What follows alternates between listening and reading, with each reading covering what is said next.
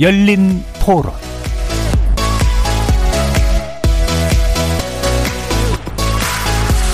안녕하십니까. KBS 열린 토론 정준희입니다.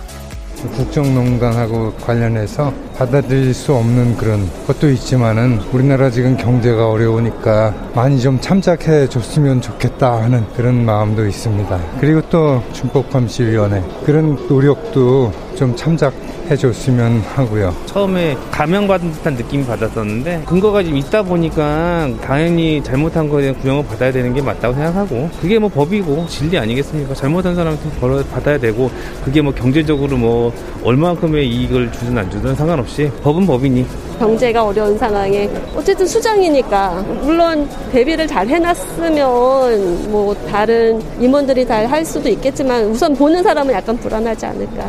그 뇌물 수수 금액보다 좀 적게 받았던 의견도 있잖아요. 근데 사실 대통령이 그렇게 말했는데 안 주기가 쉽지 않다 생각하거든요. 그래서 그 금액보다 적은 형을 받았다고 알고 있고요. 당연히 잘못한 건 맞지만 그 정도의 벌로도 충분하지 않나. 적당한 벌을 받았다 이렇게 생각해서. 정경 유착에 대한 부분이 굴러가고 있는 부분이 분명히 있다. 그렇지 않으면은 이런 일들이 없어야 되죠. 사실 우리나라 기업들이 이제 오너 경영이 맞느냐 아니면 전문 CEO 경영이 맞느냐 그 부분에 대한 문제일 것 같은데 각자가 장단점이 있다 생각하다 보니까 재벌을 뭐 때려잡아야 된다 이런 얘기는 저는 못할 것 같아요.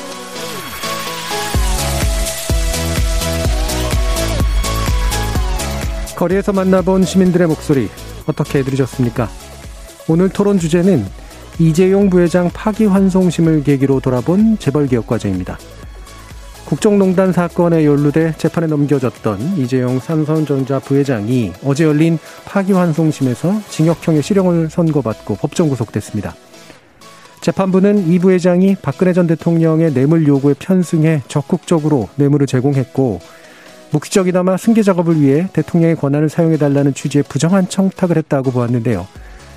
양형이 큰 변수로 여겨졌던 삼성의 준법감시위원회 활동에 대해선 실효성 기준을 충족했다고 보기 어렵다면서 양형 조건으로 참작하는 것은 적절치 않다고 판단했습니다.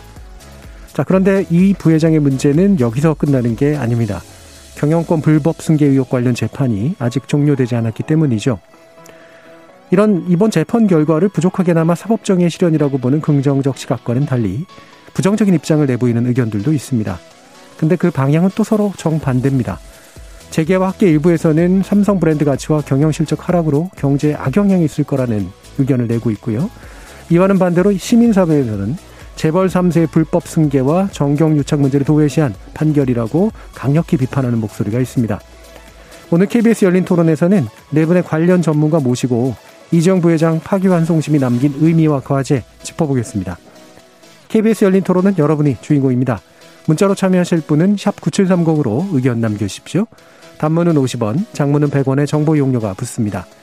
KBS 모바일 콩, 트위터 계정 KBS 오픈, 그리고 유튜브를 통해서도 무료로 참여하실 수 있습니다.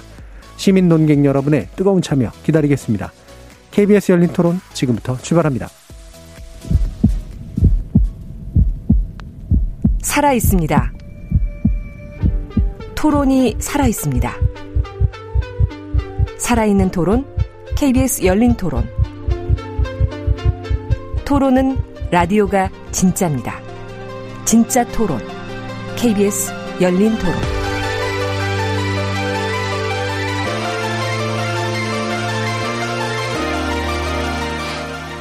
오늘 함께 해주실 네 분의 전문가 소개하겠습니다.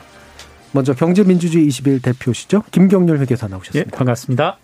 우리 김태기 단국대 경제학과 교수 자리하셨습니다. 네, 안녕하세요. 이창민 한양대 경영학부 교수 함께하셨습니다. 네, 안녕하세요. 그리고 최양호 현대경제연구원 고문 나오셨습니다. 네, 반갑습니다. 최양호입니다.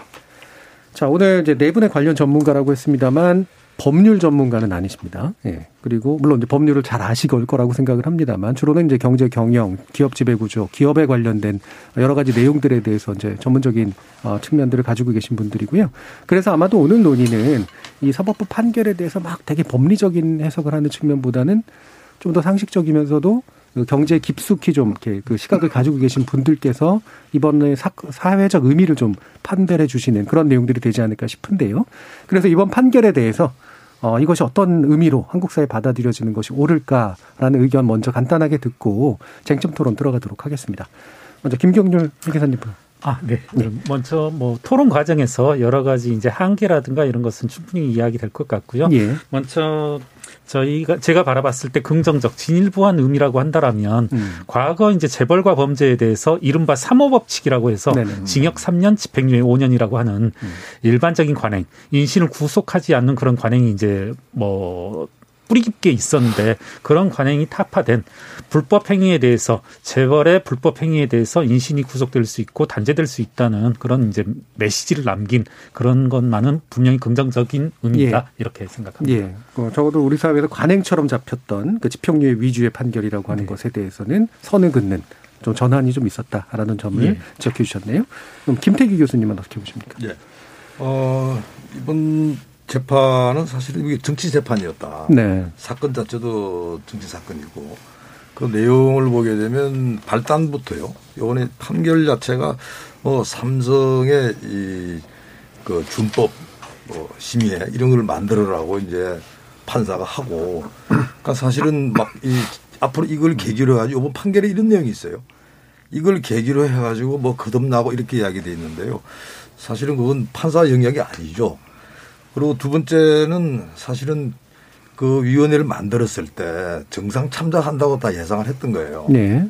근데 이제 대법원에서 이제 파기 환송되고 박근혜 전 대통령 판결 나오면서 이게 싹 바뀌면서 이건 또 여론 재판이었다.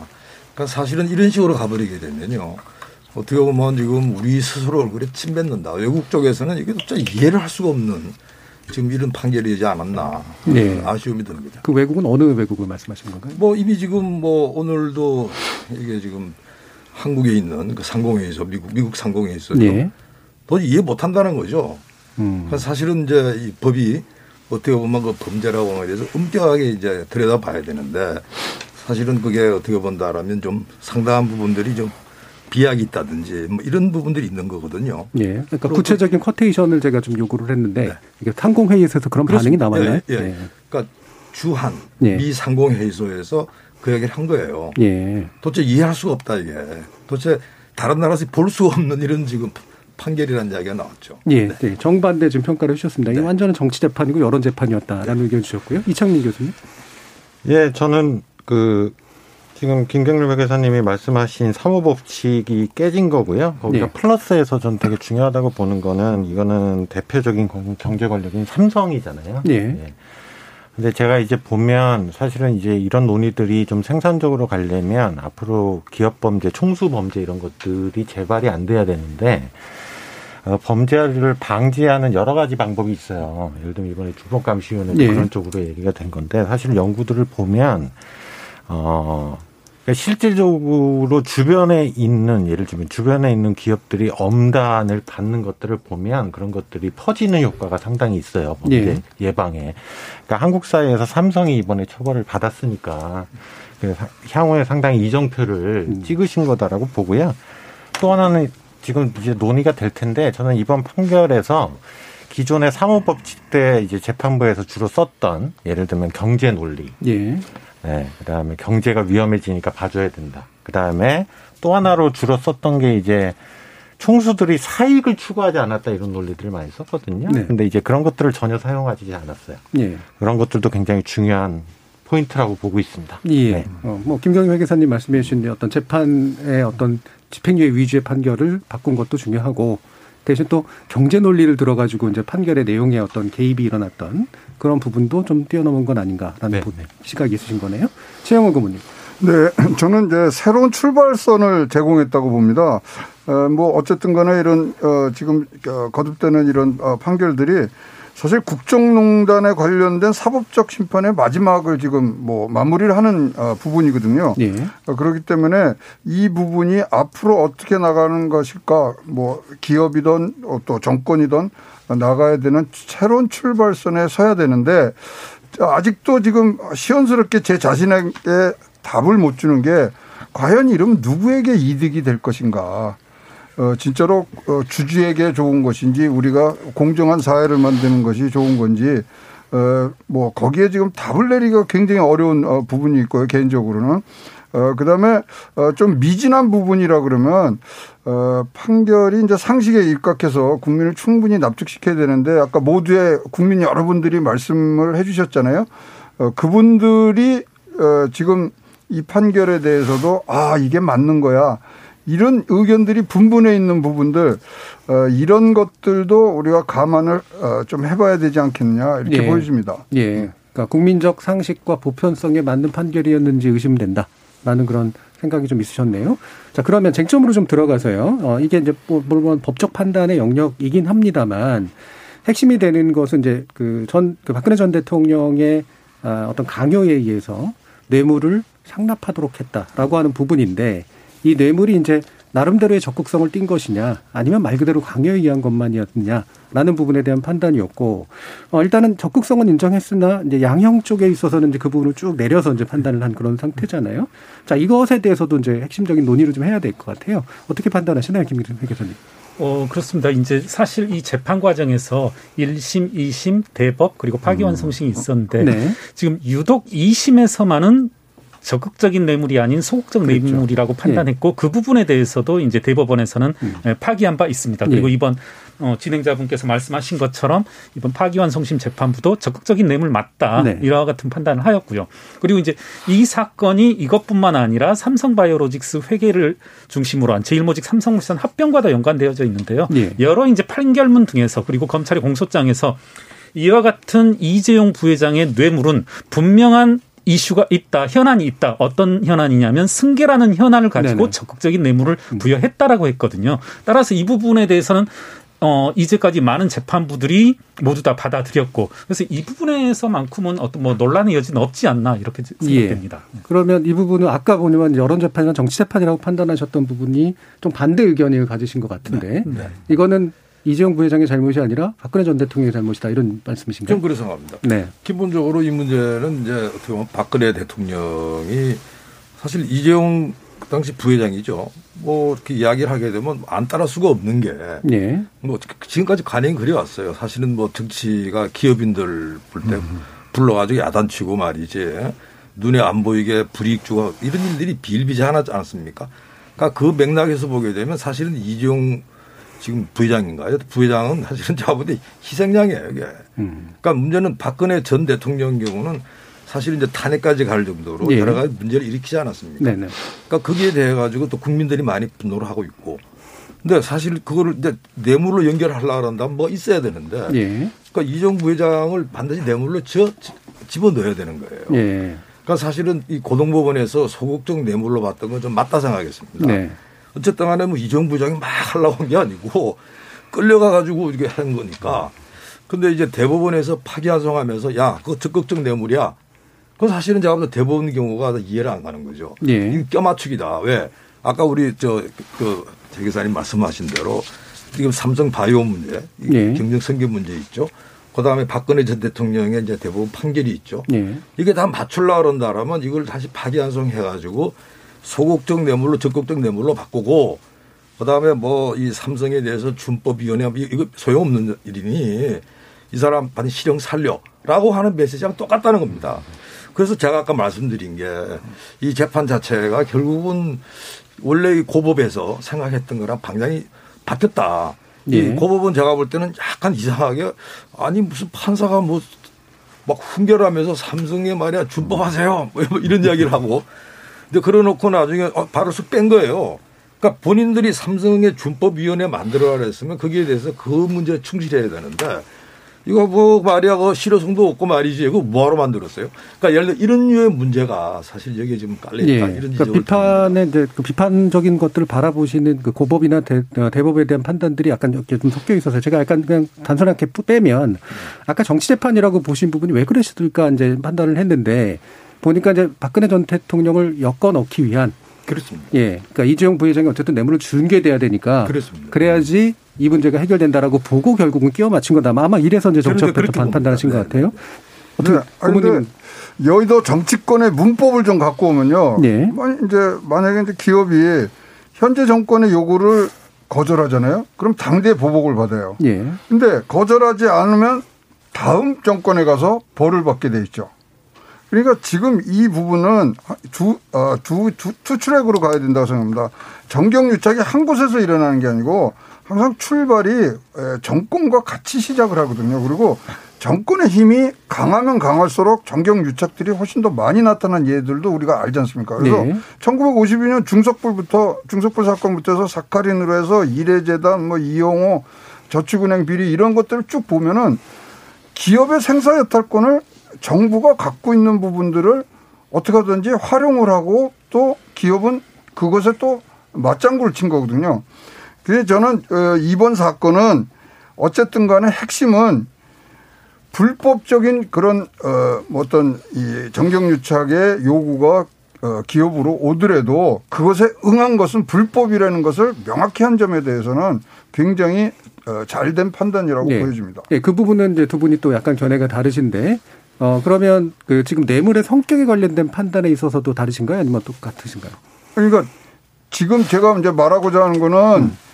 꼭 기업만이 지금 잘못. 이런 비난의 대상이 되어서는 안 된다. 진짜 개혁의 대상이 정권, 정부 관료 다 통틀어서 가는 지금 출발선에 서 있다고 봅니다. 예, 어쨌거나 음. 어, 앞장서서 어떤 뭐 사업을 영위하고 그걸로 해서 혜택을 얻는 부분들이 분명히 기업이 앞장서서 하는 부분들은 있었습니다만 그 혜택을 공유한 것도 정권이고 또 정부 관료일 수가 있는 거고 앞에 몇 가지 예를 들어서 말씀드렸던 그런 어, 정경유착의 예를 봤을 때는 개혁의 대상은 꼭 재벌만이 아니다. 예. 정권과 정부 관료들도 분명한 어, 어떤 예, 개혁의 대상이 되어야 된다는 생각을 갖고 있습니다. 예. 뭐 그 부분 뒷부분에서 개혁 논의하면서 좀 더 얘기를 해보고요. 자 이창민 교수님. 뭐 지금 이제 이거를 정치적인 문제를 보시는데요. 예. 저는 두 가지 측면을 좀 말씀을 드리고 싶어요. 하나는 여태까지 네 번의 판결이 있었는데 그 중에 세 번이 사실은 이제 적극적 뇌물이라고 판단을 한 거고요. 그렇죠. 근데 이제 그런 것들을 무슨 예단만 가지고 하는 건 아니고 다 예. 정황적 근거를 뭐 물론 저도 법 전문가는 아니지만 예. 그다음에 두 번째는 저는 상황적 인식도 있는 것 같아요. 왜냐하면 이게 삼성 문제인데 과연 그러면 삼성이 지금 약자냐 예. 한국 사회에서 이런 게 사실은 일반적인 인식하고 맞느냐 이런 문제도 굉장히 중요하다고 보거든요. 정치 권력과의 관계에 있어서도. 예, 예. 그렇죠. 그러니까 뭐 예를 들면 삼성 공화국이라는 얘기까지 나오는 상황인데요. 뭐 이런 거에서 제가 보기엔 일반적인 감정하고도 맞지 않는다고 보고요. 저는 오히려 이번에 조금 문제가 되는 게 제가 제가 판결문을 직접 보지 않았습니다만 이제 판결문 분석 기사들이 나오는데요. 예. 거기서 판결문에 이번에 양형 기준에 따르면 최하가 4년이고 최위가 한 10년 2개월 이 범위 안에 들어간다고 본 거예요. 예. 근데 거기서 지금 2년 6개월 나온 거는 감형된 거잖아요. 그렇죠. 근데 이거를 적극적 뇌물이라고 보시면서 이거를 일종의 또 감형 요인으로 네네. 보신 거기 때문에 이게 향후에 오히려 저는 역으로 봐주기 논란에 단초가 될 수 있다고 보고 있습니다. 예, 그 부분 가지고 그래서 특검이 어, 재상고해야 된다라고 하는 얘기도 하시는 예, 주장이 나오고 있죠. 어, 있긴 네. 있던데요. 네. 자 그러면 이게 왜 그렇을까? 그 어떤 뭐 나름대로 논리가 있을 텐데 뭐 저도 이제 판결문을 본 거는 아니긴 합니다만 어 이게 또 이제 감시 문제도 마찬가지잖아요. 준법 감시라고 하는 게 뭐 법 그 법관이 요구할 문제도 아니고 근데 요구는 했는데 또 근데 그게 실질적으로 실효성이 없다라고 또 이제 판단을 내려서 했는데 이 부분이 또 양형에 대한 판단에 작용할 것이다라고 봤습니다만 집행유예까지는 안 갔으나 하지만 또 이제 이런 아까 말씀 주셨던 것처럼 기대했던 어떤 양형보다는 또 낮게 나오는데 영향을 미친 것이냐 이런 헷갈리는 측면들이 있잖아요. 네. 이 부분에 대해서 김경일 변호사 좀 짚어주시죠. 그 애초에 이제 첫 번째 공판에서 네. 정준영 재판부에서 준법감시위원회를 설치해라. 네. 그리고 이제 어떤 말씀을 했냐면 양형에는 반영하지 않겠다. 음. 이와 같은 말씀을 했음에도 불구하고 그 다음 재판에서 또 말씀을 바꿨어요. 네. 준법감시위원회를 설치하고 이것을 양형에 반영하겠다. 그래서 이제 뭐 사실 이해관계자들이 저희 시민단체를 중심으로 해서 음. 발칵 뒤집혔는데요. 이 말씀은 좀 짚고 넘어가야 될 것 같습니다. 당시 이제 정준영 판사가 준법감시위원회를 이야기하면서 미국의 양형 기준을 원용하였다 이런 말씀을 했는데 저희들이 이제 미국의 연방 양형 기준을 본 결과 이것은 지금 이재용 부회장 사건에 대해서는 전혀 적용할 여지가 없고 음. 오히려 적용한다 하더라도 가중 요소가 되는 그런 것들이더라고요. 네. 그랬을 때 이제 저희들은 좀 터무니없다. 음. 그러함에도 불구하고 이제 계속 유지를 했었는데 몇 가지만 이제 그 부분을 언급할 필요는 있을 것 같은데요. 먼저 미국 연방 양형 기준 8장 원칙 1에 따르면 양형 기준은 조직에 대해서만 개인이 아닌 모든 것 개인에겐 네. 적용하지 않는다. 그 회사가 아니라는 거죠. 네, 네. 조직에 대해서 적용해야 한다. 네. 그리고 또 하나가 이제 취지를 뭐라고 이제 설명을 하였냐면 자연인은 처벌하되 선량한 법인에 대해서는 경감하는 요소를 찾아보자. 네, 이런 네. 것들이었고. 어, 그리고 또 하나 이제 구체적인 조문으로 들어가면은 고의 임원이 범죄 가담 혹은 범죄를 용인한 경우에는 가중 요소이다. 예. 사법 방해를 시도, 방조, 용인 방해한 경우에도 가중 요소이다. 이런 식으로 나오고요. 그 다음에 준법 감시 프로그램이 감경 요소가 될 수 있는데 이때 단서가 뭐냐면 범죄 행위가 있던 시점이라고 했습니다. 예. 따라서- 발생한. 그렇죠. 음, 음. 예. 그렇게 본다라면 애초에 이런 같은 준법 감시 위원회가 감경 요소로 적용할 여지는 없었음에도 불구하고 예. 정준영 판사가 그와 같은 것을 이야기하고 여러 가지 좀 문제점이 많았습니다. 그 네. 진행 과정에서도 그럼에도 이제 줄기차게 뭐 코로나로 인해서 재판을 연기하라는 권고에도 불구하고 계속 재판을 강행한 이후에는 저희 이제 시민단체에서는 어 이거 정말 이상한데 그 집행유예를 내리기 위한 일종의 꼼수이지 않은가 의심을 네. 많이 했었는데 그나마 이제 최종적으로는 본인 스스로도 그 본인의 의뢰에 의해서 만든 전문 심리위원 보고서가 여러 가지 측면에서 부적절하다라는 그런 내용의 보고서였거든요. 예. 따라서 이제 뭐 약간의 추측을 감히한다라면 형을 경감하기 위한 집행유예를 내리기 위한 요소로 이것을 끌어들이는 데는 너무나 명백한 한계가 있었다. 이렇게 예. 이런 판단하에서 그와 같은 이와 같은 이제 실형을 내리지 않았나 예. 그 추측됩니다. 관련된 이제 위원회에서 이제 일뭐별 부족했다라는 보신 분, 그다음에 뭐 괜찮았다고 네. 보신 분, 그다음에 약간 중간 정도에 계셨던 분. 이런 게좀 네. 있었죠. 예.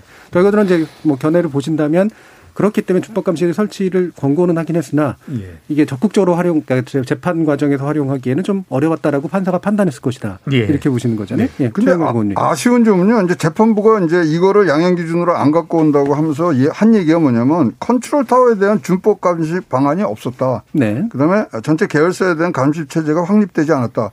이거야말로 준법 감시 위원회의 향후 과제거든요. 예. 근데 그러니까 숙제를 저 다음 달에 낼 숙제를 지금 안 해왔다고 이것을 갖다 놓은 어뭐 요번 가명의 그런 어떤 기준이 안 된다고 얘기한 부분들 이런 부분들은 조금 굉장히 어뭐 의아하고요. 사실 삼성이라는 글로벌 기업의 어떤 의사 결정 과정에 준법감시 제도가 접목되려면 시간이 좀 걸리는 부분들이 있거든요. 네. 그래서 이 부분은 뭐 이거 지금 어, 어, 김 대표님이 굉장히 좋은 얘기들 많이 해주셨지만 이것이 잘 돌아가도록 재판부가 형량에 관계없이 이것이 어떤 식으로 가야 되는지를 조금 더 얘기를 해줬어야 된다고 저는 생각을 합니다. 예. 그래서 향후에 이게 지속 가능성이 있는 부분들로 만들어가는 부분들이 분명히 빠졌다. 예. 물론 지금 삼성이 바로 이 어, 위원회를 이제 없애지는 않- 않을 거 아니겠습니까? 그렇다면은 어, 요번에 이 부분은 굉장히 아쉬운 부분으로 저는 남을 네. 것 같습니다. 이게 어떤 시각으로 보건 간에 그 이 재판부가 헷갈리게 만든 건 만든 것 같아요. 네, 그렇습니다. 예, 그러니까 삼성 쪽 입장이건 또는 이재용 부회장 입장이건 또는 이걸 비판적으로 바라보는 이 입장이건 가네요. 예, 김대기 교수님. 이번 이 재판을 보면서 이런 생각이 들더라고요. 아, 이게 진짜 이게 판사의 어떤 그 전문성이라는 게 참 일천하구나. 예. 어, 어떻게 보면 이 판사가 사실은 뭐 당신은 유죄야 무죄야 뭐 이런데 우리는 충실할 거로 봤는데요. 갑자기 무슨 뭐 준법 감시 해가지고 당신 말이야 경영 똑바로 해 법을 다 해. 그게 사실은 판사 영역 아니거든요. 예, 회복적 사법이라는 또 표현을 썼었죠. 예, 근데 사실 이제 그런 부분들 경우가 어떻게 보면 우리나라의 가장 나쁜 점 중에 하나입니다. 예. 그러니까 사실은 사법부는 법원은 법원의 일에 충실해야지. 이게 뭐 예를 들어 가지고 기업 경영에 대해서 정부 정책에 대해서 그러니까 법을 해석해 보니까 여기에 법을 어겼어요. 이렇게 하면 좋, 좋을 것 같았어요. 그러니까 예. 사실은 법을 가지고 이 뭐 죄가 있냐 없냐 따지는 것도 쉬운 일이 아니거든요. 네네. 더군다나 이렇게 복잡한 사안이 돼 가지고 그러니까 어떻게 보면 판사도 사람인데 결국은 이 문제는 흔들릴 수밖에 없는 거고요. 예. 근데 거기다 더해 가지고 갑자기 무슨 뭐 삼성에 야 삼성 너법안 지키지? 너 삼성 준법에 그리고 판사가 뭐를 뭐를 다 이렇게 요구를 해요. 제가 그때 저 의안이 벙벙했는데 역시나 이게 지금 요번에 하면서 보니까 이게 사실은 이 사람 준법 감시 해가지고 아 좀 봐주려고 하나 에 대한 사람 네. 기대했던 사람들은 배신감 느끼는 거고요. 음. 그다음에 이거 준법 감시 해가지고 이거 형량을 뭐 더 많이 해야 되는데 이거밖에 안 하니까 저 사람 좀 이상해. 예. 사실은 제가 볼 때는 이 우리나라 이번에 얼굴에 먹칠을 했다. 예. 적어도 이 삼성의 이 재판은요. 이게 뭐 외신부터 쫙 보지 않습니까? 왜 삼성이 어쨌든 글로벌리 다 경쟁 그런 상태이기 때문에 네네네. 그래서 사실은 참 이게 웃음거리가 됐구나 하는 생각이 예. 아까 이제 김경률 회계사님 말씀 주신 거 들어보면 이제 참조했다라는 미국 사례도 보면 이미 준법감시위원회 같은 제도가 설치돼 있어야 네. 되고 네. 그게 작동했으면 잘못한 어떤 개인을 감경하는 게 아니라 네. 그걸 방지하려고 노력했던 법인에 대해서는 이제 어느 정도. 그러니까 참조해 주는 이제 강경 이런 요소가 이제. 측면인데 이게 좀 이상하게 이제 예. 만들어졌다는 말씀이신 예. 거잖아요. 그리고 또 하나 이제 언급하고 싶은 게 약간의 예. 오해가 있으신 부분인 것 같은데 삼성에는 그간 법적 준비 감시 기구가 있었습니다. 법적으로 그 설립이 강제된 예, 법이 별이 요구하는 예, 준법 감시 위원회가 만들게 돼 있어요. 예, 예. 있습니다. 예. 그런데 이제 어떤 조문이 있냐면 이제 여러 가지 지침들을 보면 위법 사항이 발견될 경우에는 그 기구가 유효적이지 않다라는 것을 입증한다라는 것이 있거든요. 네. 따라서 기존에 있던 준법 감시 기구들이 이 재판에서 정준영 판사가 원하는 그런 효과를 체- 발휘하고 있다는 것은 이제 않다는 건 명백하니까 네, 잘 듣- 새로운 옥상 기구를 요청한 거죠. 예, 작동하지 않 기존 제도들이 작동하지 않았기 그렇죠. 때문에 예, 또 예. 비슷한 걸 만들어라. 그렇죠. 음. 이건 이제 사실은 저희들이 여러 경로를 통해서 공식 이제 공문을 보내서도 예. 삼성준법 감시위원회가 어떤 조직이냐, 법인이냐, 개인이냐, 어, 사업자로 있느냐 이런 것까지 저희가 물어봤는데 답변이 전혀 안 이루어졌고 네네. 이번에 이제 이른바 어, 심리원 보고서로 이제 파악을 해보면 임의단체이다. 어떠한 강제력도 없는 네. 그리고 이 기구가 어떻게 유지되냐면 삼성의 의뢰에 의해서 삼성 물산이다 삼성전자와의 계약에 의해서 유지되는 기구거든요. 예. 아무런 그 준법 감시위원회는 자신들 존립에 있어서 주장도 할 수 없는. 예. 우리가 삼성전자가 내일이라도 우리 이제 너희랑 그만할래 하면은 여기가 존립을 주장할 수 있는 아무 근거도 없는 그런 예. 조직입니다. 예. 네. 예. 이상 이미 이상 단체. 교수님. 예. 근데 뭐다 미리 말씀을 다 해주신 것 같은데요. 뭐 아이러니하게도 이 준법감시위원회 때문에 이 이번 재판부는 반대쪽이나 찬성 쪽이나 양쪽에서 다 욕을 먹는 예. 거니까 예. 이런 사례는 다시 안 만드셔야 될 것 같은데 저는 굉장히 조금 미스를 하셨다는 게 일단은 오독하신 거가 굉장히 중요하고요. 미국 양형 기준에 오독하신 네. 거. 그다음에 또 하나는 그 정진영 재판장께서 회복적 사본이라는 나름의 철학을 가지고 계셨는데 그거는 이제 기업 범죄에 적용하기엔 무리가 있는 것. 예. 그 다음에 실질적으로 그럼 이걸 전반적인 시스템화 시키고 계셨으면 이게 삼성 이재용 부회장이란 하나의 재판으로 실현할 게 아니고요. 뭐 예를 들면 양형 기준을 바꾼다던가 뭐 이런 식으로 시스템적으로 접근을 하셨어야 하는 문제인데 뭐 저는 근데 이번에 집행유예가 안 나온 게 다행이라고 생각하니까 예. 그래도 합리적 비판을 받아들여줘서 그런 부분은 좀 잘하신 것 같아요. 예. 네. 네. 그럼 일부 마무리하기 전에 또 이 부분을 한번 좀 짚고 가죠. 이후에 과제 논의를 좀 해야 되니까요. 그러니까 아까 이제 경제 논리가 그래도 덜 들어간 이제 그런 재판이라는 말씀을 주시긴 했습니다만 여전히 이제 여기 대한 비판적 시각을 가진 분들은 특히나 또 아까 김태일 교수님 같은 경우도 이게 외국의 눈에 우리 삼성이 어떻게 비치겠느냐 이런 말씀까지 이제 주셨단 말입니다. 어 그리고 이것만 있는 게 아니라 이제 이 불법 승계 재판도 남아 있잖아요. 그러면 이 부분이 지속적으로 삼성이라는 물론 아무리 우리가 이재용 부회장과 삼성 분리해서 바라봐야 되긴 하지만 결국에는 그 기업에 안 좋은 영향을 미치고 그다음에 그것이 우리 경제에도 안 좋은 영향을 미칠 것이다. 이런 시각 어, 계속해서 갖고 계신 건가요, 교수 교수님? 예. 네. 말씀해 주시죠. 이렇게 생각해요. 요번에 굉장히 좀 참 혼란스러운 게, 네. 음, 우리 문재인 대통령께서 어, 금년 초에도 그렇고 작년도에도 그렇고 이제 우리 시스템 반도체 강국 만들겠다고 이렇게 음. 이야기를 했어요. 그러니까 사실 꼭 해야 됩니다. 음, 정말 중요한 일이고 지금 현재 우리 경제를 이끌고 가야 되는 축이 반도체인데 그게 현재 메모리 반도체가 아직 한계가 온 거거든요. 네.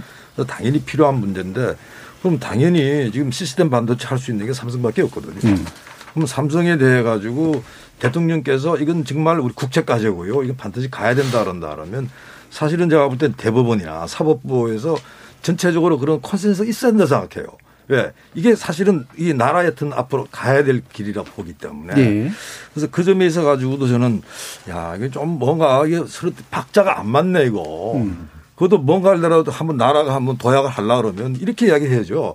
자, 이 죄는 굉장히 우리는 이 어, 문제를 삼을 수밖에 없지만 그런 앞으로 갈 일이 있기 때문에 여기에 대해 가지고 뭘 한다고 뭐 이런 식의 예를 들어 가지고 제가 볼 때는 좀 입장을 어떻게 보면 이번 사법부에서 좀 취했으면 어땠을까. 이게 예.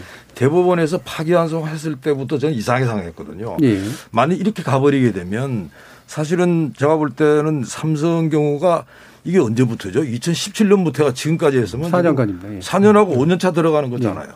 요거 끝나면 그 다음에 뭐냐 삼성 바이오에 저거. 경영 성격 문제 있잖아요. 그것도 최소한 한 3, 4년 간다고요. 그럼 10년인데 제가 볼 때는 지금 당장에 반도체 팔겠죠. 삼성 돌아가겠죠. 그러나 세상이 이렇게 빨리 바뀌고 뭐 TSMC인지 뭐 대만의 회사가 네. 날리고 그다음에 무슨 테슬라가 어떻고 이런 완전히 바뀌는 이런 세상에 어떻게 보면 이 기회비용이라는 거 지금 당장에 뭐 수출의 한두 푼 문제가 아니에요. 어떻게 보면 우리가 때를 놓칠 것 같다. 그래서 어떻게 보면 삼성의 잃어버린 10년이라고 하는 게 우리 경제를 끌고 가는 삼성이 이게 주춤해서 큰 대형 의사결정. 그러니까 예를 들어 신사안압에 뛰어들고 예, 거기까지 듣겠습니다. 대대적인 투자를 하기 예. 어렵지 않을까 생각이 예. 듭니다. 그- 그럼 지금 방금 김태희 교수님 말씀 주신 부분을 두 가지로 그러면 쟁점으로 다시 만들어서 의견을 여쭈면 하나는 어 이게 이제 계속해서 나와서는 사법 리스크라고 불리우는 것이 삼성에게 부담을 주느냐 아니면 이종 부회장이 담당해야 될 부담이냐 그리고 그게 경제적인 것과 연관이 되느냐라는 판단이 필요할 것 같고요. 그 다음에 혹여 거기서 이제 나쁜 판단이 난다고 하더라도 이게 사법부가 관여할 수 있는 영역냐의 문제도 있는 것 같아요. 그러니까 사법부라고 하는 데가 사실은 또 법으로 이제 판단을 하는 건데 그렇죠. 경제적인 나쁜 영향이 있지만 법으로 그러면 그래서 그걸 막 방지하기 위해서 어떤 걸 해야 된다라는 식의 요구를 할 수 있는가에 대해서 견해가 좀 갈릴 수도 있을 것 같거든요. 이 부분 이창용 교수님 말씀 들어볼게요. 어, 저는 일단 재벌총수의 이런 사익 편취나 경영권 승계 이런 거에 대해서는 엄단을 하는 게 경제 질서나 경제 성장, 뭐 예. 기업 가치 이런 측면에서 도움이 된다고 보고요. 저는 이제 그런 것들이 그리고 이런 것들이 자꾸 이게 우리나라는 논의가 좀 꼬여 있는 게요. 예. 이런 것들 때문에 자꾸 뭐 예를 들면 재벌 총수가 범죄를 저지르면 봐줘야 된다는 논리가 되잖아요. 근데 사실 이런 논리는 굉장히 희귀한 논리고요. 사실은 예를 들면 저희도 지금 막 해가지고 뭐 투자가 안 된다 그러는데 미국 같은 경우는 CEO들이 이런 소위 말하는 법적 리스크에 휘말리면 뭐 예를 들면 뭐 미국 금감원 데이터 가지고 분석을 해본 거 보면 한 93%가 CEO에서 잘리거나 예. 자발적으로 나가요. 그러니까 굉장히 엄격한 규율이 작동을 하고 예. 그게 이제 시장이 효율적으로 돌아가는 문제이기 때문에 저는 엄격한 판단이 경제에 굉장히 중요하고 음. 그다음에 저희 주가도 디스카운트 돼 있는 요소로 이 기업 지배구조 후지나 이런 것들 많이 얘기하잖아요. 예. 이런 것도 있고요. 그다음에 아까 짚어준 게 사법부가 이 경제 논리를 일종의 양형 요인으로 고려를 하는 게 맞느냐 이거는 저는 맞지 않다고 봅니다. 왜냐하면 네. 기본적으로 우리나라 양형 요인에 들어가 있지도 않고요. 일단은 법적으로 판단을 하고 경제 논리는 추후에 예. 이거는 정치 어쩌면 행정적인 영역일 수도 있고요.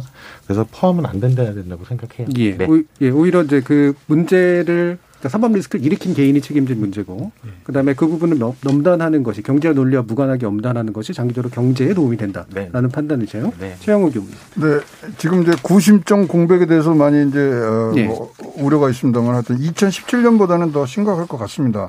그러나 뭐 그때도 아시겠지만 어 뭐 영어의 몸이 된 이후에 9개월 동안 어, 주가는 52% 올랐어요. 그래서 전문 경영 체제나 이제 계열사별 독립 경영 체제가 전혀 작동 안 한다는 것은 말이 안 되고요. 예. 어, 어, 삼성이 뭐 분명히 운영이 잘 될 겁니다. 그러나 조금 늦어지죠. 그 다음에 어, 2014년도 보면 방산그룹 같은 거를 방산 부분을 하나에다 팔았잖아요. 예. 롯데한테 화학을 팔았잖아요. 그런 큰 결정은 내릴 수가 없는 전략적 어, 판단 상황이. 분명히 오긴 오- 옵니다만은 그래서 지금 뭐 경제적 논리가 빠져야 되는 거에선 어, 분명히 저도 어, 동의를 하는데 그렇다면 이제 불법 경영 어, 건 승계 의혹도 수년간 갈 부분을 예. 그렇다면은 이 부분을 얼만큼 짧게 해주느냐. 차라리 신속하게 판단해라. 예, 빨리 끝내주는 것이 훨씬 더, 어, 뭐, 기업에 또 뭐, 이 잘 운영해서 국가에 보온할 수 있는 부분들을 만들어 주는 거지 이게 또 길어지면 안 된다고 생각해요. 그래서 진짜로 잣대를 딱 만들어서 그 잣대에 맞냐 안 맞냐 신속한 재판을 해줘야 되는데 요번 같은 거는 사실 이렇게 끌고 온 게 묵시적 청탁이 있었느냐 없었느냐죠. 네, 그러니까 예. 그거 갖고 뭐 말이 들어가느냐 아니냐 뇌물이 50억이 늘어나고 줄어들고 했지 않습니까? 그러한 과정만 어, 굉장히 사법부에서 예, 예. 진짜 어, 걱정을 하고 삼성이 우리나라의 대표 기업으로서 우리나라 경쟁력을 높이는데 한다 그러면 벌 받을 걸 받는데 빠른 시일 내에 해서 예. 이런 리스크들을 빠른 시일에 소진시키는 것이 어, 가장 현명한 길이라고 생각합니다. 음, 리스크가 끌어지는 게 훨씬 더 중요한 문제이기 때문에 그걸 줄여주는 게 필요하다. 예, 이렇게 시- 단축 시켜주는 게. 예, 김경민 예, 기사님. 뭐 간단히 말씀드리면 이제 많은 분들이 동의해 주셨는데 이 사건은 이재용 부회장의 개인 범죄입니다. 기업 네. 범죄가 아니고 개인이 회사로부터 횡령을 한 후 뇌물을 부여, 공유한 그와 같은 이제 개인 범죄이고요. 하나 이와 같은 사실 몇 가지 좀 지적하고 싶습니다. 이재용 부회장 같은 경우에 이번에 집행유예가 나왔다 하더라도 경영 일선에 복귀 내지는 참여할 수 없는 것이 지금 특경가법 제 14조에 의할 경우 어, 법정형이 확정된 경우 확정되어서 만료된 이후 5년까지 경영 일선에 복귀할 수 없거든요. 예, 예. 네. 그래서 일부 언론에서 음. 집행유예가 나와야 되는 이유를 여러 가지로 설명하는데 그건 원천적으로 봉쇄되었다. 네, 이미 특가, 특가법 판단이 아, 네, 그렇습니다. 예. 무죄가 나오지 않는 이상. 근데 예, 이제 무죄는 무죄니까. 불가능했던 것이 대법에서 이미 판단을 내려버렸으니까요. 예. 또 하나 언급하고 싶은 건 이재용 부회장 지금 현재 삼성그룹의 어느 회사도 등기 이사가 아닙니다. 음. 이 부분은 좀 지적하고 싶어요. 과거 이제 우리나라가 미등기 이사로 등기하지 않은 채로 경영 일선에 여러 가지 참여를 함으로써 파생되는 문제들이 있었고 그에 대해서 이제 많은 뭐 언론이라든가 그리고 이제 사회적으로 합의를 봤던 것이 등기이사로 참여해서 책임을 져라 법적 책임을 예. 져라는 건데 음. 지금 현재 이재용 부회장은 아무런 회사에서 이사가 아닙니다. 등기 이사가 아닙니다.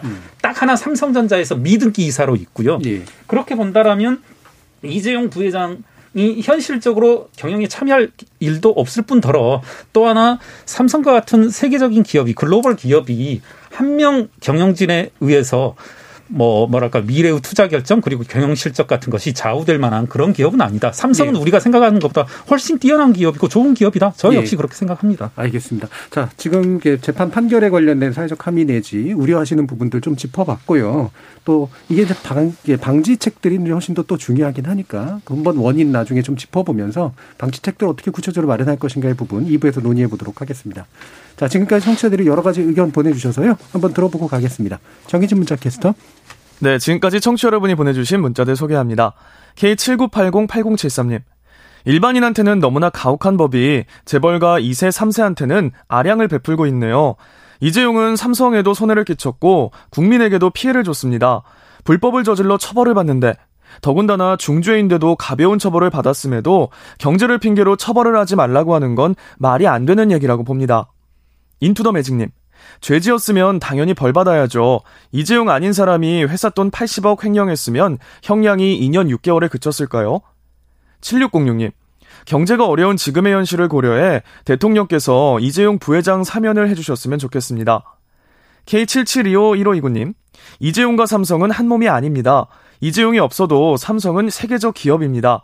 삼성 앞날 걱정할 필요 없습니다. 피카부님. 권력이 재벌한테 넘어간 시대. 재벌 개혁이 더욱 중요한 이유입니다. 2775님. 삼성은 우리의 자부심이기도 합니다. 이재용 부사장이 뭘 잘못했나요? 현 정부는 잘못한 게 전혀 없나요? 다음 정권에서 낱낱이 조사해 봅시다. 9946님. 삼성이 몰락하면 누가 책임질 겁니까? 망해도 됩니까? 삼성이 우리나라 GDP에서 몇 프로를 차지하시는 줄 아시나요? 1981님. 어느 재벌 총수가 권력은 유한하고 재벌은 무한하다라고 공언하듯 예전처럼 정권에 끌려다니는 재벌은 없다고 봅니다. 이번 사태가 관행처럼 여겨져온 정경 유착의 고리를 끊는 계기가 되었으면 합니다라고 보내주셨네요.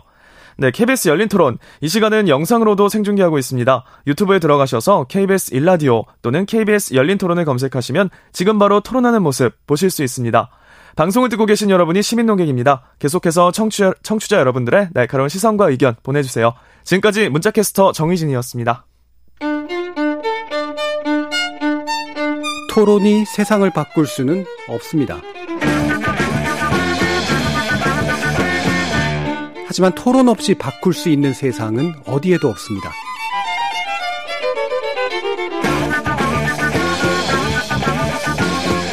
세상의 선한 변화를 갈망하는 당신. 정답이 아니라 질문의 힘을 믿는 당신.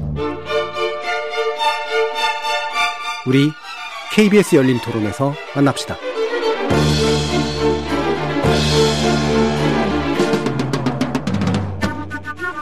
KBS 열린 토론 오늘은 이재용 부회장 파기환송심을 계기로 돌아본 재벌개혁과제라는 주제를 놓고 최영호 현대경제연구원 고문, 이창민 한양대 경영학부 교수, 김태기 당국대 경제학과 교수, 김경률 회계사 이렇게 네 분과 함께하고 있습니다. 자 원인과 이제 대안 문제를 좀 짚어봐야 되는데요. 아까 어, 말씀 아까 최영호 고문님 말씀 주신 거 가운데 결국은 이제 정권에게도 우리는 책임을 물어야 된다. 이게 이제 박근혜 정권에게 이제 묻고 있는 상태고요. 현 정권도 아까 이제 왜 어떤 분이 어, 다음 정권 가서 파보면 정경유착 안 나오겠느냐 뭐 이런 식의 얘기까지 해주셨는데 아, 아까 또 이창민 교수님 같은 경우에는 어, 우리나라 재벌이 이제는 강, 상당히 강해졌기 때문에 정권에 그렇게 쉽게 끌려다니는 존재가 아니다라는 또 그런 얘기도 주셨습니다. 자, 이 부분에 어떤 권력 구도랄까요? 그러니까 그러면 우리나라 재벌은 예전에 흔히 얘기했듯이 기업하는 사람이 불법 내지 탈법을 어느 정도 하지 않으면 도저히 기업을 못하는 상태가 구조적으로 있다. 라고 하는 부분에 대한 현재적 판단이 어떠신지 최영호 교무님 한번 말씀 들어볼게요. 우리가 어, 산업화 시절에는 그런 게 있었죠. 네. 어, 특히 어, 이제 산업 개발을 하고 나라의 정책을 얻기 위해서는 어, 기업과 정부 간의 어, 이 정부 비대칭이 있었습니다. 그렇기 때문에 에, 이제 또 정부는 뭐였냐면은 또 굉장히 한정된 자원과 이 자금은 이 자본을 갖고 있었기 때문에 이걸 나눠주면서 급속도로 지금 빠르게 에, 성장을 해야 되는 그런 어, 상황을 우리가 겪었고 그걸로 인해서 지금 어, 많은 정경 유착이 이제 시작이 된 부분들이 있는데 그 고리를 언제 끊었어야 되느냐. 예. 그것이 지금까지도 내려오는 부분에 대해서 지금 어, 이렇게 우리가 어, 논의를 하고 어, 사회 정의를 위해서 지금 얘기를 하고 있는 부분들이 있습니다. 따라서 아까도 어, 모두에 말씀드렸지만 이 판결은 어, 새로운 출발선이 돼야 된다. 네. 어, 그렇다면 어, 이 정경 유착이라는 부분들이 항상 기업에서 먼저 시작했느냐, 정부에서 시작했느냐, 최고 권력에서 시작됐느냐 이런 부분들이 굉장히 많거든요. 그래서 지금 우리 사실 어뭐 대기업이라든가 이런 부분들이 모든 뭐 모든 기업 범죄에 지금 뭐 표, 표상이 돼 있는 듯이 얘기를 하는데 축이 두 개다. 예.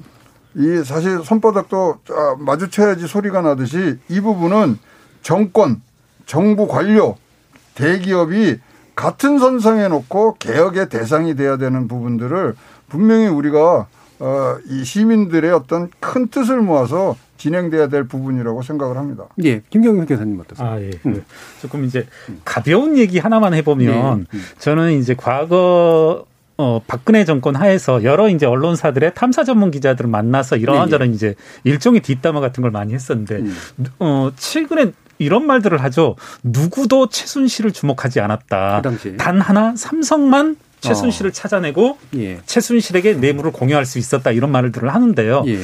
어, 과거 이제 노무현 대통령께서 권력은 시장으로 넘어갔다 이런 말도 하고 아, 아까 이제 교수님께서 말씀하셨지만 한편으로 이제는 국가가 자본을 어떤 식으로 통제할 수 있고 뭐 쥐어짤 수 있는지 그런 수단은 쉽게 보이지 않는 반면에 네. 재벌들이 자신들의 이해관계를 가지고서 여러 가지 뇌물을 준다든가 어, 뭐 여러 가지 조정을 한다든가 입법 로비를 한다든가 그런 경로들이 많이 보인단 말입니다. 예.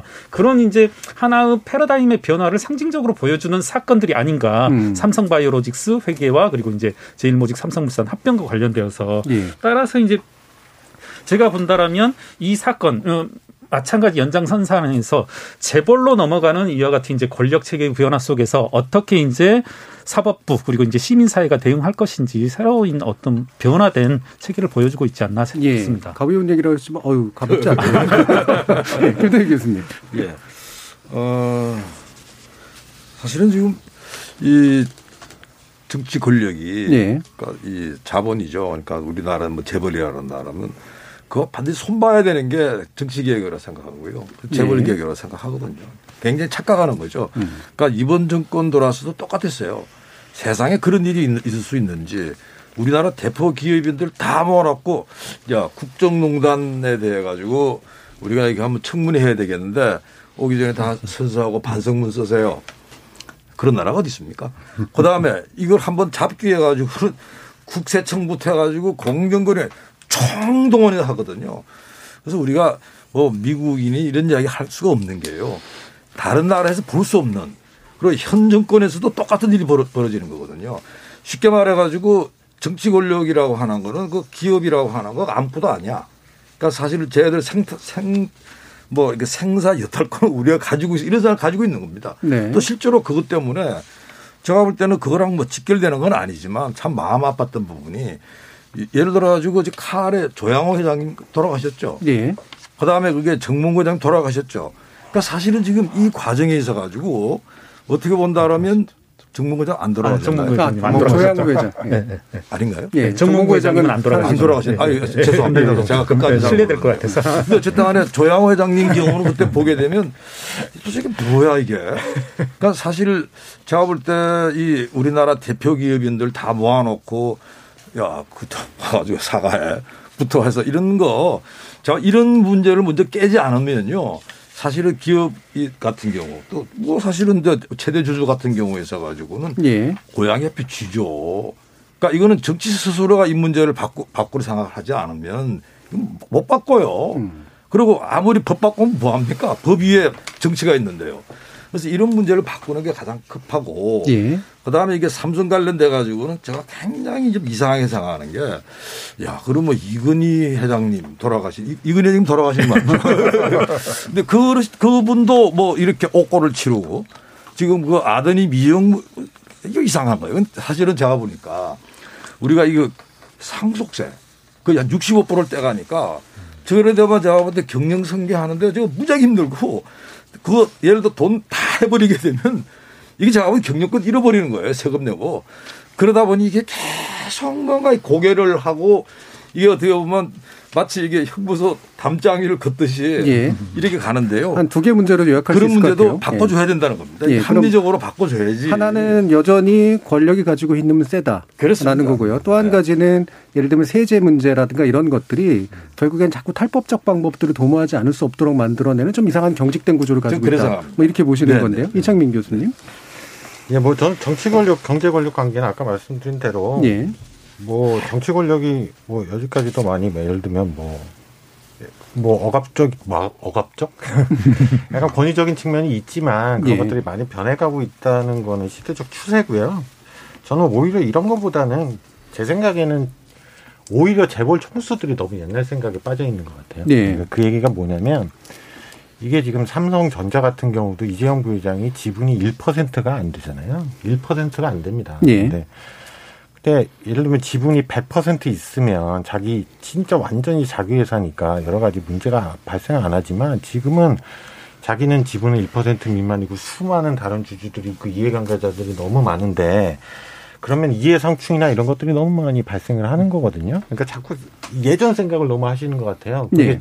저는 그게 저는 3, 4세 넘어오면서 한 집안에서 계속 너- 내려오는 폐해라고 생각을 하는데요. 예. 오히려 그런 생각들을 좀 바꿔주셔야 될 것 같아요. 한국 경제의 시장 구조가 이제 그렇지 않습니다. 예. 네.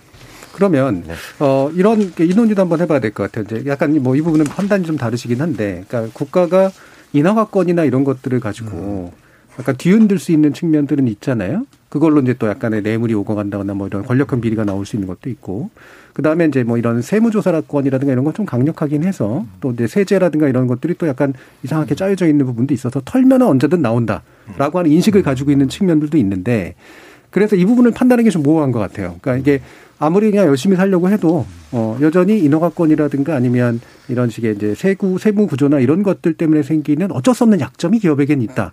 이렇게 볼 수 있는 부분도 있고 반대로 말씀하신 것처럼 오히려 기업이 로비를 하는 과정에서 적극적으로 이제 매수를 하는 방식의 어떤 일들이 일어날 수 있는데 이게 이제 재벌들이 가지고 있는 아주 잘못된 그런 시각이다라고 판단할 수도 있을 것 같거든요. 김경민 교수님 어떠세요? 그러니까 이제 어, 두 분이 이제 말씀의 연장선상에서 한번 예. 말씀드려 보면 지금 재벌가들이 그리고 경제계에서 어떤 말씀들을 하냐면 상속세 이 율이 상당히 불합리하며 이것 때문에 어떤 경영권 승계 그리고 정상적인 경영 활동에 상당한 예. 제약이 많다라고 하는데 그 이전에 이제 이창민 교수님이 어떤 말씀을 하셨냐면 우리나라 재벌들의 이제 지분율을 말씀하셨는데 우리나라 재벌들의 그 전체 기업 집단 평균 소유 지분율이 몇 프로냐면 3.6%란 말입니다.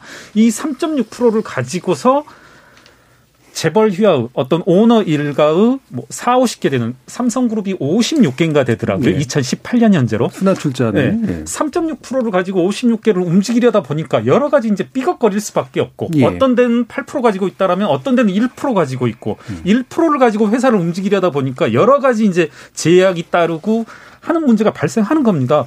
음, 약간 우리가 좀 시- 청취자분들에게 쉽게 말씀드려 보면 이게 문어발식 확장을 하지 않았다라면 지분율을 예. 훨씬 높일 수 있거든요. 그리고 예. 이제 지주회사법이라든가 이런 것도 그런 취지이고 따라서 이제 애초에 총수들의 지분을 안정적으로 문어발식 확장을 안 하고 그리고 어떤 일정 업종들에 대해서는 중소기업들에게 음. 일종의 뭐 나노 어떤 공생 차원에서 기업 들의 어떤 진출들을 억제했다라면 이런 일은 발생하지 않거든요. 예. 예. 그리고 이제 말씀하신 제 경험으로 이제 회계사 현직의 경험으로 본다라면 이제 이런 말씀 드릴 수 있을 것 같아요. 김상조 정책실장 께서도 사석에서든 공석에서든 여러 번 언급한 것으로 아는데 재벌들 대기업들이 중소기업들보다 훨씬 이제 투명도에 있어서는 훨씬 높거든요. 예, 그리고. 세무상의 이슈 털면 나온다. 음. 이거는 저도 이제 대기업들의 세무조사 이후 결과들은 공개되거든요. 네네. 이제 국세청 홈페이지 가면 여러 가지 것들이 공개되는데 이게 어떤 횡령적인 요소, 배임적인 요소라기보다는 어떻게 보면 상당히 이제 논쟁적인 부분이 있고 음. 사업 비용이냐 비사업 비용이냐 뭐 이런 것들이어 가지고 상당히 투명해졌다. 그렇게 음. 본다라면 어떤 기업과 권력과의 관계에 있어서 과거의 어떤 형태들은 탈피하고 많이 우리나라 기업들도 재벌들도 발전한 것만은 분명한 것 같습니다. 예. 그러니까 이거 좀- 말씀드리겠는데 이게 참 우리가 음. 단 정치 관행이죠, 그것도. 네. 그러니까 이 정치권이 기업에 아 좀 협조 좀 해주시죠. 협찬을 요구합니다. 근데 협찬인데 그게 사실은 협조 돈을 내는 사람 입장에서는 뭔가를 기대를 해요. 그게 이제 우리 묵시적 청탁이라고 해석할 수 있습니다. 예. 근데 요번에 법원에서 그 묵시적 청탁이 야, 넌 죄야 그랬어요. 그러니까 제가 볼 때 진짜 이 경계선이 있는 문제입니다. 네네. 어, 근데 거기에 예를 들어 가지고 아까 이제 뭐 국세청 이야기했지만요. 아, 안, 돼- 아니에요. 왜냐하면 그 문제를 해석하긴 나름이거든요. 이 항목에 대해 가지고 이거는 보니까 말이지 이건 잘못 썼어요.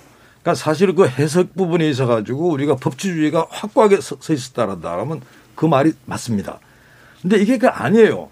그러니까 국세청이 예를 들어 가지고 투입되는 게 대통령의 뜻에 따라서 투입되고 이게 안 되는 거예요. 그러니까 그게 껴 맞춰가지고 답을 맞추는 겁니다. 이번 재판도 제가 볼 때는 껴 맞추기라 보는 건데요. 바로 이러한 문제 때문에 사실은 제가 볼 때는 정치권에서 우리가 이 법치주의를 좀 더 정치하게 만들고 제도화하는 이런 작업을 하지 않는다면 예. 제가 볼 때는 이 고향 해피 쥐와 같은 정치권 앞에서 예. 그이 재벌 총수들 이 사람들 입장에서는 무슨 수를 쓸 거예요. 그리고 사실은 제가 볼 때는 우리나라 입장에서는 그러면 지금 지금 원화 경쟁이 맞냐 안 맞냐 부분인데 저는 단언컨대 우리나라에서는 원화 경쟁이 필요하다. 왜?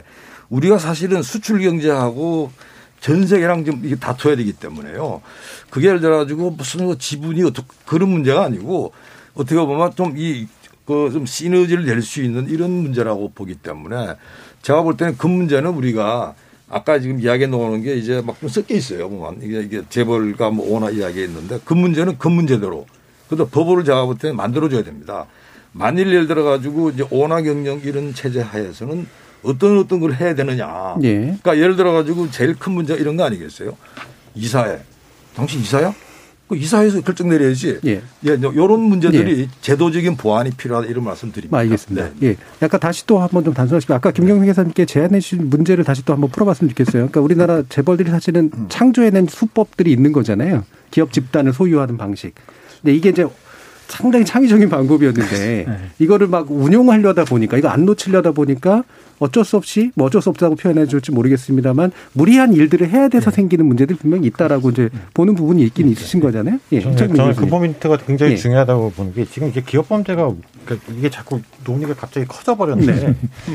사실은 기업 범죄가 왜 발생하는가를 봐야 돼요. 근데 2000년대 이후에 기업 범죄 발생 패턴들은 예를 들면 사실 지금 이재용 부회장은 정치 뇌물하고 연결이 돼 있지만 네. 대부분의 대규모 배임 행위 저희 2000년대부터 큰 재벌들은 거의 다 겪었거든요. 네. 그런 거를 보면 시작점은 다 김경률 회장님 말씀하신 거예요. 그러니까 네. 이제는 규모가 커졌는데 음. 작은 그러니까 집- 전공법으로 지배를 하는 거라 작은 지분으로 지배를 해야 되니까 불법의 경계를 탈 수밖에 없는 네네. 거예요. 그러니까 그런 현실적인 상황 어떻게 발생하는에 기반해서 문제를 접근해서 풀어야 된다고 봐요. 예. 최영훈 어떠세요? 네, 이건요. 근데 우리가 우리 그 현대사를 좀 봐야 되는 게요. 어 사실 그뭐 50년 60년 우리가 커져갈 때 자본 시장이 우리 존재하지 않았어요. 그렇기 때문에 산업화 초기에 개인이 차입을 해야 되는데 그거는 뭐 관계회사가 한 거고요. 사실 기업이 지금 상호 출자하는 거를 지금 굉장히 우리가 걱정하라고 하는데 법으로 금지된 나라는요 전 세계에 여섯 개밖에 없습니다. 뭐 벨기에, 불란서, 독일, 뭐 스페인 뭐 등등이고요. 그렇다면은 어떤 식으로 해줬어야 되냐면 뭐 페이스북 같은 것도요. 페이스북에 저커버커가 지금 9.2% 갖고 있는데요. 의결권은 64%를 갖고 있어요. 어, 그 다음에 구글 창업자 세 사람 다 모아야 6.6%거든요. 그렇지만 의결권은 54%를 갖고 있어요. 자, 뭐, 분명히 이를 조그만 걸로 많은, 어, 이 기업을 소유하고 경영하는 것이 있지만, 그러나 기업을 하는 사람에게도 당시에 자본시장이 미약했고 그것이 쭉 내려왔던 경영권 보호제도가 미비했던 부분들은 우리가 보증을 해주면서 보정을 해주면서 같이 시간을 갖고 움직여야지. 어 지금 여기서 딱 끊으라 그러면 이건 굉장히 시장 교란이 있을 예. 수밖에 없다고 생각하거든요. 예. 어 그러기 때문에 그런 부분들을 진짜로 이제 같이 모여서 얘기할 때지 무조건 재벌이 지금 모든 기업 범죄 지금 뭐 뭐 몸통이고 가문의 소유 경영 이거 안 되고 전 세계 3분의 2가 사실 이 가족 경영이에요.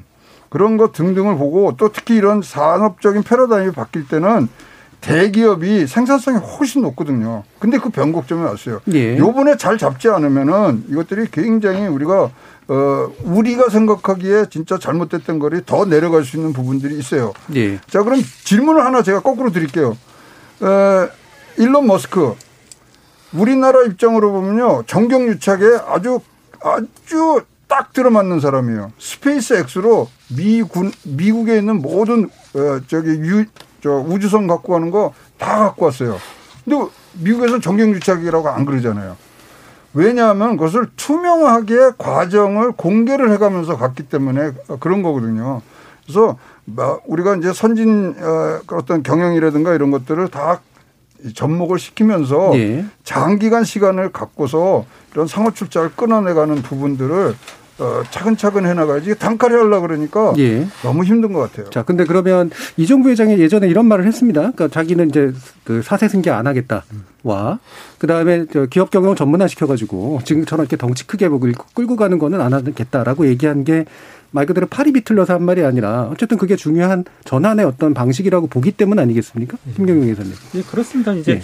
그 우리 고모님께서도 말씀하셨지만 이제 많은 분들이 어떤 말씀을 하냐면 우리나라에 너무 규제가 과다하다. 네. 해외에는 이런 사례가 없다 하는데 한편으로 이제 제가 쭉 한번 살펴보면서 해외의 뭐 구- 유럽이라든가 미국 이런 자본주의 역사가 꽤 오래되면서 실제로 그와 같은 사례 제가 상호 출자 사례는 보지 못 그, 일일이 보지 못했습니다만은 뭐 예를 들어 이제 예. 하나 예를 들면 금산 분리 규제는 우리나라만 있다 이런 말씀들을 하는데 역으로 금산이 분리돼 그러니까 현업에서 실제로 금융과. 산업이 이렇게 혼재되는 나라도 우리나라밖에 없어요. 예. 즉 규제가 필요한 나라는 우리나라밖에 없다는 거죠. 네네. 그만큼 약간은 퇴행적인 관행들이 아직 경제계에서 남아 있기 때문에 이와 같은 규제가 필요하다는 것이고요. 예. 말씀하신 것처럼 우리나라도 이제 GDP 면에서 상당한 이제 세계적으로 초강대국 순위에 들어섰는데 어떤 변화되어야 될 시점이 온 것은 분명하고 예. 과거 어떤 일인 오너에 의해서 지배되는 그러한 관행들을 떨쳐버릴 때가 되지 않았나. 예. 이와 같이 이제 떨쳐버린 데는 조금은 보다 더 혁신적으로 빠르게 어, 그러한 이제 전환이 필요하지 않나 이렇게 예. 생각합니다. 네. 뭐 이창민 교수님. 예, 뭐 저는 이재, 이재용 부회장이 전반적인 재벌의 경영 구조에 대해서 화두를 던지신 거라고 봐요. 예. 이게 구체화가 되고, 그러니까 이제 저는 이제 뭐 여기서 갑자기 뭐 오너 경영하고 전문 경영의 원론적인 토론을 할 건 아니고, 네네. 이제 한국적인 상황에 맞는 거를 봐야 되는데 일단 한국의 일단 두 가지 특성을 봐야 돼요. 한국의 재벌 구조가 굉장히 복잡하다. 음. 지배 구조가 굉장히 복잡하고 세계적으로 유례가 없다. 그러니까 그거에 맞는 한국적인 경영 구조. 예를 들면 지배주주인 총수일과 전문 경영인들이 어떻게 역할 분담을 해야 될지가 이제는 진지하게 논의가 돼야 된다. 예. 두 번째 포인트는 지금은 한국 가족기업 얘기 많이 하시는데 지금은 3, 4세예요. 음. 근데 가족기업의 라이프 사이클상 3, 4세가 굉장히 위험한 때입니다. 네네. 이제 그런 두 가지 경영적인 리스크를 고려를 해서 앞으로 생산적인 안들이 좀 나왔으면 좋겠어요. 예, 김태균 교수님. 그러니까 우리가 장점이 든 오너 경영에 상당히 큰 장점이 있다 생각해요. 예, 그러니까 재벌 경영과 분리되는 오너 경영을. 따로 말씀하시는 예, 그러니까 거죠. 사실 예. 그 결정을 예. 신속하게 내리고요. 그리고 어떻게 보면 좀 중대한 거, 새로운 영역으로 나가는 거. 예. 그러니까 그건 장점을 살리자. 근데 사실 지금 이제 우리가 재벌 쪽 이야기 하잖아요. 네네. 그러면 원화 경영을 좀 염두에 두고 우리가 뭐 상법부터 해가지고 이런 부분 좀 정비가 돼야 된다. 음. 그러니까 사실은 이게 다른 나라 경우는 이제 우리랑 다른 경영 환경 속에서 나온 법을 그대로 갖다 놓은 거거든요. 네. 그러니까 법이 뭐라 잘안 맞다 현실이랑. 그래서 이걸 이번에 이거를 계기로 해가지고 음 우리가 어떻게 보면 원화 경영의 장점을 살리되 그게 예를 들어 부작용을 없애고 그게 보다 좀 투명하고 그러고 뭐 여러 가지 나왔던 문제들이 있지 않습니까? 그래서 그걸 좀 착수를 해야 된다. 그래서 그게 이제 제가 볼 때는 한 축이고 다른 한 축은 이젠 정치권에서 이 기업에 대해 가지고 협찬이라든지 예. 뭐 어떤 어떤 명목으로 하는 문제를 어떻게 차단할 거냐. 그러니까 이런 부분을 제가 볼 때는 정치권 스스로 못 한다 그러면 그게 예를 들어 법으로 여야가 같이 이건 만들어서 해야 된다 이거는. 예. 그래서 그 두 가지를 꼭 말씀드리고 싶습니다. 예. 사실 우리나라에 제가 볼 때는 이 우리는 개방 경제라 그러잖아요. 그리고 사실 우리 경우는 지금 경쟁이 지금 당장에 중국이 지금 어마어마하게 네. 지금 치닫고 있는데 중국의 어떤 자본이나 이게 뭐 장난이 아닙니다. 그래서 사실 거기에 우리가 어느 정도 맞설 나른다라면 꼭 필요하다는 거고 그다음 일본이랑 한국이랑 비교했더니 일본이 참 기울어지고 잘 회복이 안 돼요. 저게 안 되는 이유가 사실은 일본 경우가 아무도 책임을 안 지고 네. 그러다 보니까 시간을 다 놓쳐가지고 뭐 어떻게 보면 우리가 반도체부터 해가지고 많이 이제 일본의 또 우위를 가져왔던 거죠. 그래서 이걸 꼭 명심하면 좋겠다 이 예. 말씀드립니다. 최영호 군. 네, 저는요 정경유착 그 한자어 그대로 좀 됐으면 좋겠어요. 제대로 정경유착이 됐으면 좋겠어요. 좋은 의미에서. 왜냐하면 네. 유자가요 예. 치유 KU 할 때 하는 유자예요. 병 나을 유자입니다. 그 붙어서 병이 나야 되는데 이게 이제 일본식 한자로 시작을 해서 의학 용어로 가다 보니까 음. 예, 이렇게 예. 됐는데요. 정부하고 기업이요 지금은 붙어야 돼요. 네. 그렇지만 투명하고 어떤 기준을 갖고 붙어서 이- 이 산업적 패러다임을 넘어가 주는 이 변환기에 같이 해야 되기 때문에 정경 유착 한자 그대로만 좀 해주셨으면 좋겠어요. 예. 그 치유할다라는 뜻인지는 저도 처음 알았습니다. 예. 붙어서 어떻게 치유가 될지는 또 한번 생각해 봐야 될 것 같긴 한데. 예. 이 지금 9세대 예. 뭐 악습이면 악습이고 이런 나쁜 것들 그리고 새로운 것을 맞을 수 있는 그런 어 우리가 자세를 가질 수 있는 게 병나을 유자와 붙을 착자라고 생각합니다. 예. 협조. 네. 예. 자, 그러면 이제 뭐 거의 마- 마무리를 할 시간이 오긴 왔는데요. 어, 일단 이제 어, 이 부분들 마지막으로 한 발언들 들어봤으면 좋겠습니다. 일단, 아, 우리 정부, 그러니까 문재인 정부에서는 재벌기업 굉장히 크게 천명을 했는데, 어, 제도적 개혁은 공정거래 3법으로 완성됐다라고 보는 그런 또 입장이기도 해서 만족하지 못하는 분들도 있고 또는 또 다른 의미에서 사실 그게 중요한 게 아니다라고 생각하시는 분들도 충분히 있을 수 있잖아요. 그래서 지금 또 어느 정도 제안들을 주셨지만 우리 정부나 또는 입법이나 또는 기업이나 어떤 방식의 것에 초점을 둬야 어, 새로운 어떤 그 시대에 맞는 경제 구조를 만들 수 있을까, 기업 문화를 만들 수 있을까 이 부분에 대한 제언 말씀을 좀 듣겠습니다. 먼저 최- 어, 최영호 고모님 말씀 좀 네. 들어볼까요? 경제산법 뭐 맨 처음에 만들 때 세미나 많이 갔는데요. 그때 종합적으로 보면 대주주의 의사결정 독점 권 한을 어 그러고 인한 피해가 많다. 거기서부터 시작을 했는데요. 예. 사실 이거는 우리가 답이 있어요. 이사회라는 부분도 예, 있고 어, 등등을 했는데 사실 경영이라는 건 리스크를 져야 되는 부분들이 분명히 있기 때문에 그것이 잘 조화롭게 갈 수 있는 부분들만 만들어주면 되고요. 사실 어, 전 세계에 한 번 실수로 그 에, 기관의 존재가 없어지는 조직이 두 개가 있습니다. 군대하고 기업입니다. 그래서 이 경영 리스크도 어떤 식으로 책임을 지고 가느냐 이 부분의 싸움이지 이것이 뭐 사실 어, 기업의 뭐 어떤 활동을 옥죄거나 이런 건 아니거든요. 그러니까 폭넓게 리스크를 짜- 줄이면서 또 리스크를 안아주면서 할 수 있는 부분만 생긴다면 경제 공정경제 3법이 아니라 30법이 나오더라도 기업들이 활동할 수 있는 부분들이 있다고 생각합니다. 음, 그러니까 리스크를 그럼 어떻게 안아주는 게 예를 들면 좋을까요? 그러니까 이제 뭐 우리 뭐그 재해법 있지 않습니까? 예, 예, 예. 어, 그런 부- 부분도 분명히 어, 산업보건안전법에 뭐 징벌적인 부분들이 있어요. 그러니까 이렇게 과잉적으로 자꾸만 이중 삼중을 하지 말고 네. 기준만 정해주면 거기에 맞춰갈 수가 있거든요. 예. 그래서 지금은 조금 이런 부분들이 과잉으로 너무 움츠리게 하는 부분들이 있다는 게 제게의 목소리니까 그 부분들은 조금 더 들어주실 부분이 있다고 생각을 합니다. 예. 어, 이창민 교수님. 예. 마지막 방 한번 예? 마무리 발언. 예. 어, 뭐 저는 그러니까 지금 가장 중요한 과제는 어, 일단은 재벌 측면에서는 저는 경영 구조를 어떻게 바꿀 거냐. 예. 그러니까 여태까지의 그러니까 총수의 과잉 권력, 절대 권력 이게 이제 핵심적인 문제라고 보거든요. 근데 이제 그런 거를 공정경제 3법은 법 제도적으로 풀려고 했는데 저는 조금 앞으로 해야 될 법 제도적인 과제가 남아 있다고 봐요. 약간 미흡하긴 보는데 사실 법 제도만으로 풀 수는 없잖아요. 그러니까 다양한 역할이 필요해요. 요즘 뭐 ESG 경영 이런 얘기도 나오는데 사실 주주들도 열심히 하셔야 되고요. 네. 주주들도 자기 책임이 있는 거고 저는 또 한국 사회 재벌 문제에서는 언론이 음. 책임이 굉장히 크다고 봅니다. 예. 그래서 언론 문제도 있는데요. 근데 그 무엇보다도 어찌됐건 기업 내부의 권력 구조를 바꾸는 문제는 지금 현재로서는 총수가 직접적으로 결단을 하셔야 돼요. 예. 그러니까 이재용 부회장 같은 그런 큰 화두를 던지시고 그걸 구체화해 주는 작업들을 앞으로 좀 해주셨으면 좋겠어요. 예. 네.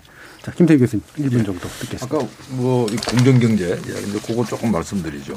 어, 사실은 이 공정경제라고 하지만 지금 그 법을 지금 그 부작용을 제거하지 않으면요. 사실 우리나라의 알짜 기업들 이 해치펀드 밥이 되겠다. 그리고 특히 알짜 기술을 가지고 있는 특히 첨단 이 중견 기업들 코스닥이 많아요. 근데 그런 회사들은 그 완전히 그 중국 놀이터 되는 거 아니야?